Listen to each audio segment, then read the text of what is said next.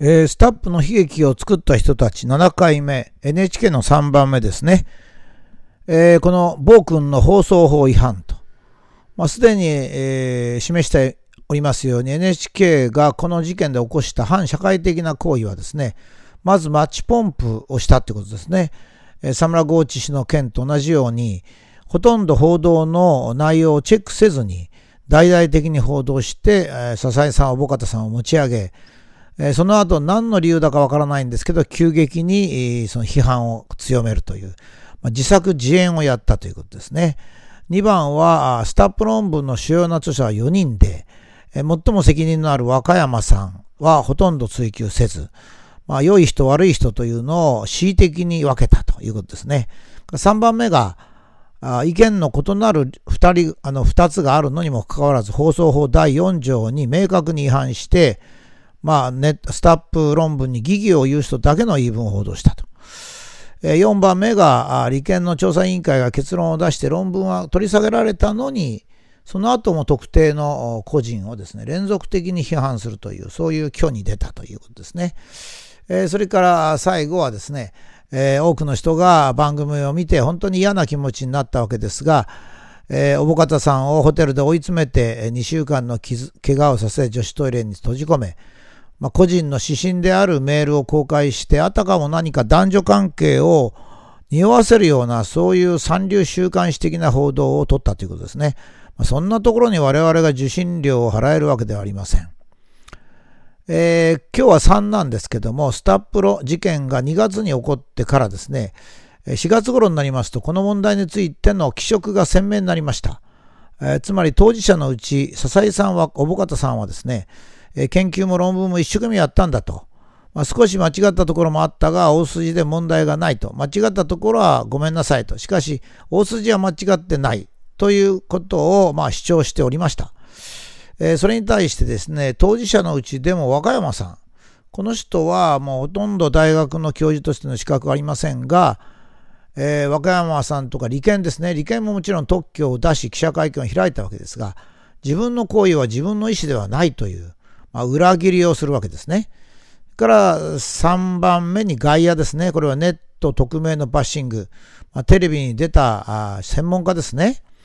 それからマスコミとか芸能人、アナウンサーなんかもありましたが、論文を取り下げろとか再現性が問題だというような立場を取ったわけで、この人たちが何を言ったかは記録を取っておく必要があると思いますね。私はまあこれは準殺人罪に該当するような可能性があるというふうに思っております。えつまりこの問題はですね、えー、まあ裏切り者もいたんですけども、つまり自分の行為を自分で責任を持たないという人がいたわけですが、それ以外ははっきり2つに分かれております。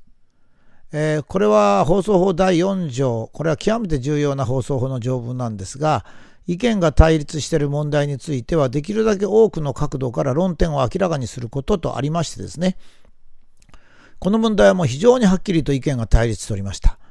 えー、片方は当事者であり、片方は外野でありましたが、まあそれでも意見が対立しておりました。当事者同士で意見が対立するって無理やり言えば利権なんですが、まあ、利権はですね、あのなんで自分がスタップ細胞の特許を出したかということを釈明しておりませんので、ちょっと質が違うわけですね。報道は私はこの条文に最大限の敬意を払ってほしいと思うわけですが、えー、現実にはですね、えー、当事者側は記者会見の内容をそのままほぼ報道するだけで、また NHK の記者が記者会見で小保勝さんとか笹江さんに発言したものは球団と言えるようなものでした。えー、つまりですね、研究論文も、研究も論文も非難するほどのことではないと、むしろ日本の学術の発展に寄与したんだという立場の論評は全くなかったんですね。えー、実はあの私のところにも10回程度テレビとか新聞などから取材がありましたがですね、えー、テレビは私が論文が優れたものだったと言いますと、あ、そうですか、それじゃあもういいですわとすぐ取材を打ち切るような、まあ、状態でした。えー、つまり、テレビ局はですね、多くのテレビ局はですね、えー、とにかく、おぼかた、悪しということに統一しておりまして、えー、放送局自体が事実ではなく、ある価値観を持って善悪を決めているという姿勢がありまして、もうこれは今までも慰安婦報道とか、断金虐殺における朝日新聞の報道姿勢、もしくは台湾報道とか津軽報道における NHK の報道に象徴されるわけであります。私はこの状態を見てですね NHK はもう自ら善悪を決める神様になりですねそれを一方的に許容する暴君にもなったと、まあ、いうふうに、まあ、感じるわけですね。NHK が神様になるというのはですねおそらく NHK に勤めますと非常に高級を取りですね平均1600万ぐらいだというふうにも報道されましてそれは後に1300万ぐらいに訂正されたようですけどもいずれにしてもかなりの高級を取りまあ、名古屋の NHK の放送局もそうですが非常に大きな建物の中に悠々と仕事をしおそらくガンガン冷房をかけ、えー、国民には 6%CO2 減りなさ減らしなさいとエアコンを節約しなさいと言いながら自分たちは猛烈取ると、えー、しかも各家にですねしつこいほど集金人を回してですね、えー、生活に苦しい人たちから視聴料を取るとまあ、これは神様におそらくもなるのは防ぐことができませんね。それから政治家も NHK に抵抗できません。芸能人も抵抗できませんね。えー、ある私、えー、番組の時に休憩しておりましたら、武田先生はいいですねと NHK のあの批判ができてって何ですかって言ったら我々は紅白歌合戦がありますからねとこう言いました。これはその芸能人だけのことか、それとも芸能界全体に、まあ、そういうことがあるのかよくわかりませんが、まあ、NHK が紅白歌合戦をそのような方法に使ってないということはですね、え、これほど大っぴらに言われるようになったからにはですね、ま、NHK として歌手の選考基準を明らかにするとかですね、ま、NHK に協力したとか協力しないとかいうことは別に NHK の番組に選ぶと。ま、いうことをですね、え、受信料を取っている放送局としての、まあえ、人格を示してほしいと思われるんですが、それは多分無理なんですね。NHK が神様であり、暴君になるのはですね、政治家が抵抗できない報道という大きな権力と、具体的なものは厚い弁護団に守られた NHK はですね、放送法の上にあるんですよ、実は。放送法が NHK の活動を制限するんではなくて、NHK は暴君ですから、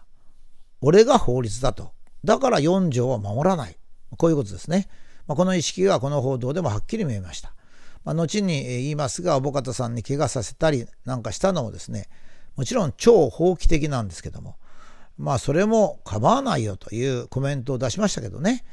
えー、まさに NHK が神様になり暴君になったと。いうことですね。芥川龍之介が言う、えー、報道はですね自分の娯楽のためにピストルの代わりに筆を取るんだと、まあ、いうふうに言ったものがまさに芥川龍之介が言ってから、まあ、100年ぐらいを経ってですね、えー、NHK がその現実的な姿を表したということが言えるんではないかというふうに思うんですね。おそらく NHK はですね何どんなに非難されても絶対大丈夫だ。俺たちは政治家にをちゃんと握ってるから芸能人を握ってるからということがま言えるんではないか。しかし私はね日本社会はそれほど甘くないと思いますね。やがてこの大きな不満がですね、えー、ま受信料をずっと払ってますからね、まあ、年間、まあ、例えば2万円ぐらい払ってる人がいれば30年間で60万円とかそういう巨額な額を払ってるわけですから、まあ、その人たちがそれだけ払ってもですねネットよりかネットとほぼ同等の情報しか得られなかったと